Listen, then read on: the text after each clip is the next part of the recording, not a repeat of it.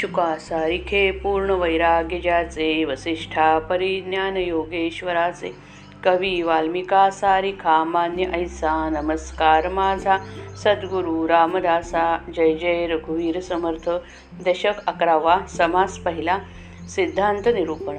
आपली ब्रह्माकार वृत्ती जशीच्या तशी शाबूत ठेवून लोकसंग्रहाचा व्यवहार उत्तम रीतीने सांभाळणे या सहज समाधी म्हणतात। या समासामध्ये तिची प्रस्तावना आहे आत्मज्ञान झाल्यावर सर्व ठिकाणी सर्व काळी केवळ आत्मस्वरूप अनुभवास येते. अंतःकरणातील सर्व संकल्प अस्तंगत होतात आणि अभेदबुद्धीमुळे सर्व प्राणीमात्रांमध्ये ब्रह्मदर्शन घडते. अभेदबुद्धी हा आत्मज्ञानाचा प्राण आहे. कर्म किंवा व्यवहार करण्यास मीपणाची जाणीव हवी स्थल काल व निमित्त यांची चौकट हवी भेदबुद्धी हा व्यवहाराचा किंवा कर्माचा प्राण आहे. ज्ञानातील अभेदबुद्धीचा आणि कर्मातील भेदबुद्धीचा विरोध आहे असे वाटते खरे. परंतु अनुमानाच्या भूमिकेवरून पाहिले तर तो विरोध भासतो. स्वानुभवाच्या भूमिकेवर तो उतरत नाही. हे कसे घडते ते पहा. मुळात एकरूप असलेली जाणीव म्हणजे जगज्योती देहांत देहाह देहाहंतेपायी विभागली गेली. संकल्प विकल्प कल्पना स्मृती वासना भावना विचार सुखदुःख संवेदन वगैरे अशी रूपे तिने घेतली. साधनाने ज्याचा अहंभाव गलित होऊ लागतो त्याच्या अंतरामधील जाणीव एकत्र येऊन व्यापक व सूक्ष्म बनते. ती व्यक्ती निरपेक्ष इम्पर्सनल होते. तशी ती झाली की त्या माणसाचे अंतःकरण सर्व प्राणीमात्रांच्या अंतःकरणाशी एकरूप होते. देहबुद्धीची माणसे स्वतःच्या देहाच्या नित्यक्रिया जितक्या अंतप्रेरणेने आणि सहज करतात तितक्याच अंतप्रेरणेने आणि सहजतेने आत्मबुद्धीची माणसे जगातील प्राणीमात्रांशी व्यवहार करतात. अंतप्रेरणा किंवा प्रतिभा ही प्रत्यक्ष ब्रह्माचीच शक्ती आहे. संत तिला शारदा म्हणतात साधकाची बुद्धी संपूर्ण निर निर्मम झाली त्यांची अहंत त्याची अहंता निशेष निमाली आणि त्याची वासना निर्मूल झाली म्हणजे त्याची ब्रह्माकार वृत्ती स्थिर होते. त्याचा अद्वैत भाव अंगभूत होतो. त्याच्या प्रतिभेचा प्रवाह अखंडपणे वाहू लागतो. त्यास द्वैतभान झाले तरी ते मिथ्या आहे अशी त्याची खात्री असते. मग ब्रह्माकार वृत्तीला धक्का न लागता तो अप्रतिम लोकसंग्रह करतो याला सहज समाधी म्हणतात. श्रीराम आकाशापासून वायू होतो हा तो प्रत्यय येतो. वायूपासून अग्नी जो तो सावध ऐका. वायूची कठीण घिसणी तेथे निर्माण झाली वन जालावंदी मंदवायू शीतळ पाणी तेथूनही झाले. आपापासून झाली पृथ्वी ते नाना बीजरूप जाणावी. बीजापासून उत्पत्ती व्हावी हा स्वभावची आहे. मुळी सृष्टी कल्पनेची कल्पना आहे मुळींची. जयेपासून देवत्रयाची काया झाली. निश्चळामध्ये चंचळ तेची कल्पना केवळ अष्टधा प्रकृतीचे मूळ कल्पान कल्पनारूप. कल्पनातेची अष्टधा प्रकृती अष्टधातेची कल्पना मूर्ती मुळाग्रापासून उत्पत्ती अष्टधा जाणावी. पाच भूते तीन गुण आठ झाली दोन्ही मिळून. म्हणून अष्टधा प्रकृती जाणं बोली जेते. मुळी कल्पना रूप झाली ते पुढे त्याची फाफा फापावली. केवळ जडत्वास आली सृष्टी रूपे मुळी झाली ते मूळ माया त्रिगुण झाले झाले ते गुणमाया जडत्व पावली ते अविद्या माया सृष्टीरूपे पुढे चारी खाण पुढे चारी खाणी झाल्या चारी वाणी विस्तारल्या. नाना योग योनी प्रगटल्या नाना व्यक्ती. ऐसी झाली उभारणी आता ऐका संहारिणी. मागील दशकी विशद करुनी बोलिले असे. परंतु आता संकळित बोलिजेल संहार संकेत. श्रोते वक्ते येथे चित्त देऊन ऐका. शतवरुषे अनावृष्टी तेथे अटेल जीवसृष्टी. ऐशा कल्पांताच्या गोष्टी शास्त्रींनी रोपल्या बारा कळी तपे सूर्य तेणे पृथ्वीची रक्षा होय. मग ते रक्षा विरोन जाये जळांतरी ते जळ शोषी वैश्वानरू वनी झडपी समीरू. समीर वितुळे निराकारू जैसे तैसे. ऐशी सृष्टी संहारणी झाली मागा विस्तारे बोलली. माया निरासे उरली स्वरूप स्थिती. तेथे जीवशिव पिंड ब्रह्मांड आटोन गेले थोतांड. माया माये अविद्येचे बंड वितळून गेले. विवेकेची बोलीला क्षये मनोनी विवेक प्रळय. विवेकी जाणती काय मूर्खा सकळे. सृष्टी शोधिता सकळ एक चंचळ एक निश्चळ. चंचळास करता चंचळ चंचळ रूपी. जो सकळ सकळ शरीरी वर्ते सकळ कर्तृत्वास प्रवर्ते. करून अकर्ता हा वर्ते शब्द जया. रावरंक ब्रह्माधिक सकळांमध्ये वर्ते एक. नाना शरीरे चाळक इंद्रिये द्वारे. त्यास परमात्मा बोलती सकळ करता ऐसे जाणती. परी तो नासेल प्रचिती विवेके पहावी.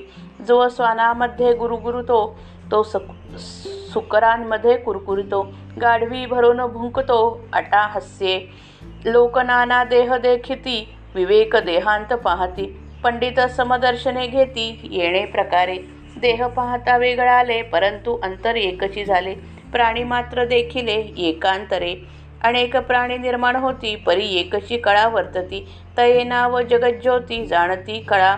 श्रोती नाना शब्द जाणे त्वचेमध्ये शीतोष्ण जाणे. चक्षुमध्ये पाहू जाणे नाना पदार्थ. रसनेमध्ये रस जाणे घ्राणामध्ये वासतो जाणे. कर्म इंद्रियांमध्ये जाणे नाना विषय स्वाद. सूक्ष्मरूपे सूक्ष्म सूक्ष्मरूपे स्थूळ रक्षी नाना सुखद दुःखे परीक्षी. त्यास म्हणती अंतरसाक्षी अंतरात्मा. प्रथम सृष्टीची उभारणी आणि नंतर संहारणी थोडक्यात सांगतात. आकाशापासून वायू होतो हे प्रत्यक्ष अनुभवास येते. वायूपासून अग्नी होतो तो कसा होतो हे ते लक्ष देऊन ऐकावे. वायूमध्ये जे कठीण घर्षण होते त्याच्यापासून अग्नी निर्माण होतो. मंद वायूपासून थंड पाणी निर्माण होते. पाण्यापासून पृथ्वी निर्माण होते. तिच्यामध्ये अनेक प्रकारची बीजे साठवलेली आहेत. बीजापासून वनस्पतींची प्राणीमात्रांची निर्मिती व्हावी असा निसर्गाचा नियमच आहे. हे दृश्य विश्व कल्पनामय आहे. कल्पना अगदी मूळ मायेपर्यंत पोचते. ब्रह्मा विष्णू महेश हे तीन देव मूळ मायेतून बाहेर आले. निश्चल ब्रह्मामध्ये चंचल दिसणे हे कल्पनेचे अगदी प्रथम स्वरूप होय. म्हणून अष्टदा प्रकृती कल्पनेतून निर्माण झाली. कल्पना साकार झाली ती अष्टा प्रकृती होय. म्हणून अष्टधा प्रकृती मूर्तिमंत कल्पनारूप आहे.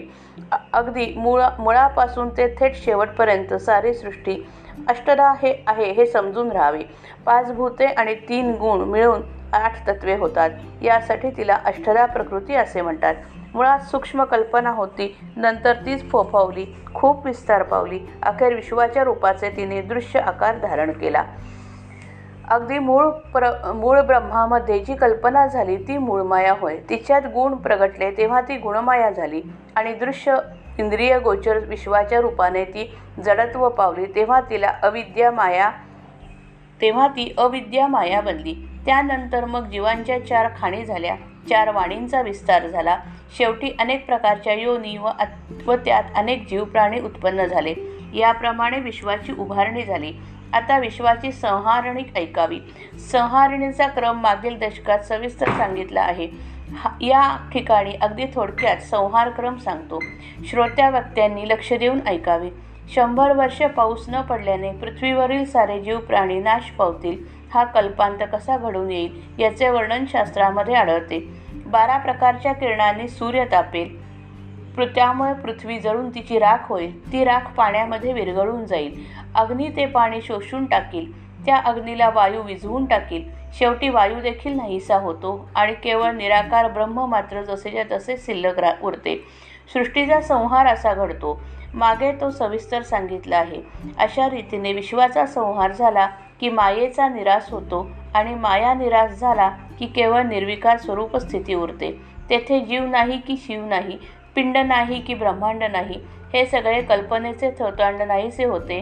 माया व अवि अविद्या यांचे बंड मावळून जाते.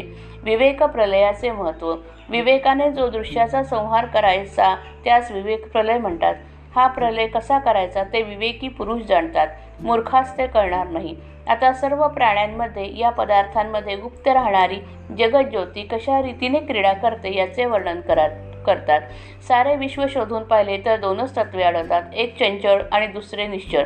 चंचळाचा करता चंचळ असून तो चंचळ स्वरूप असतो. तो सर्व प्राण्यांच्या शरीरात राहतो ती शरीरे चालवतो शरीराच्या कर्तृत्वास प्रेरणा देतो. तो करून अकर्ता आहे अशा शब्दांनी त्याचे वर्णन करतात. गरीब श्रीमंत आणि ब्रह्मादिक देव या सगळ्यांच्या अंतर्यामी तोच एक राहून त्याला चालवतो. इंद्रियांच्या मार्फत अनेक देहांचे व्यवहार तो चालवतो. त्याला परमात्मा असे म्हणतात. तो सर्वकर्ता आहे ही गोष्ट लोक जाणतात. परंतु तो देखील अखेर नाश पावणारा आहे याचे खरे खोटे पण विवेकाने शोधून पाहावे. कुत्र्यांमध्ये तो गुरगुरतो डुकरांमध्ये तो कुरकुरतो गाढवाच्या अंतर्यामी भरून तो अट्टहासाने ओरडतो. सामान्य माणसे प्राण्यांचा वरवरचा देह तेवढा पाहतात. पण विवेकी माणसे त्यांच्या अंतर्यामी राहणाऱ्या जीव जाणीवे जाणीव कलेकडे पाहतात. अशा रीतीने जाणते लोक सर्व प्राण्यांना सारखेपणाने समजतात व तसे वागतात. श्लोकार्थ विद्या आणि विनय यांनी संपन्न असलेला ब्राह्मण गाय हत्ती कुत्रा आणि चांडाळ या सर्वांना विवेकी पुरुष सारखेपणाने पाहून त्यांच्याशी समत्वाने वागतात. प्राण्यांचे देह पाहिले तर वेगवेगळे दिसतात पण सर्वांचे अंतःकरण मात्र एकच असते. यामुळे विवेकी माणसे अंतरंगाकडे लक्ष देऊन सर्वांना सारखेपणाने पाहतात. अनेक प्रकारचे प्राणी निर्माण होतात हे खरे परंतु त्या सगळ्यांना वागवणारी चा व चालवणारी जीवनकला एकच आहे. तिला जगज्योती किंवा जाणीव कला म्हणतात. त्या जगज्योतीला आणखी कोणत्या रूपाने ओळखता येते? तिला आणखी नावे कोणती? ते आता सांगतात. कानाच्या द्वाराने ती अनेक शब्द जाणते त्वचेच्या द्वाराने ती थंड गरम जाणते डोळ्यांच्या द्वाराने ती अनेक पदार्थ पाहणे जाणते जिभेच्या द्वाराने ती रस जाणते नाकाच्या द्वाराने ती वास घेणे जाणते कर्मेंद्रियांच्या द्वारे ती अनेक प्रकारच्या देहसुखाची गोडी घेण्याचे जाणते. स्वतः ती सूक्ष्म रूप आहे पण आपण सूक्ष्म असून ती स्थूल देहाचे रक्षण करते. नाना प्रकारच्या सुखदुःखांची बरोबर परीक्षा करते. अंतर्यामी राहणाऱ्या या सूक्ष्म जाणीव केलेला व कलेला अंतरसाक्षी किंवा अंतरात्मा असे म्हणतात. श्रीराम जय राम जय जय राम.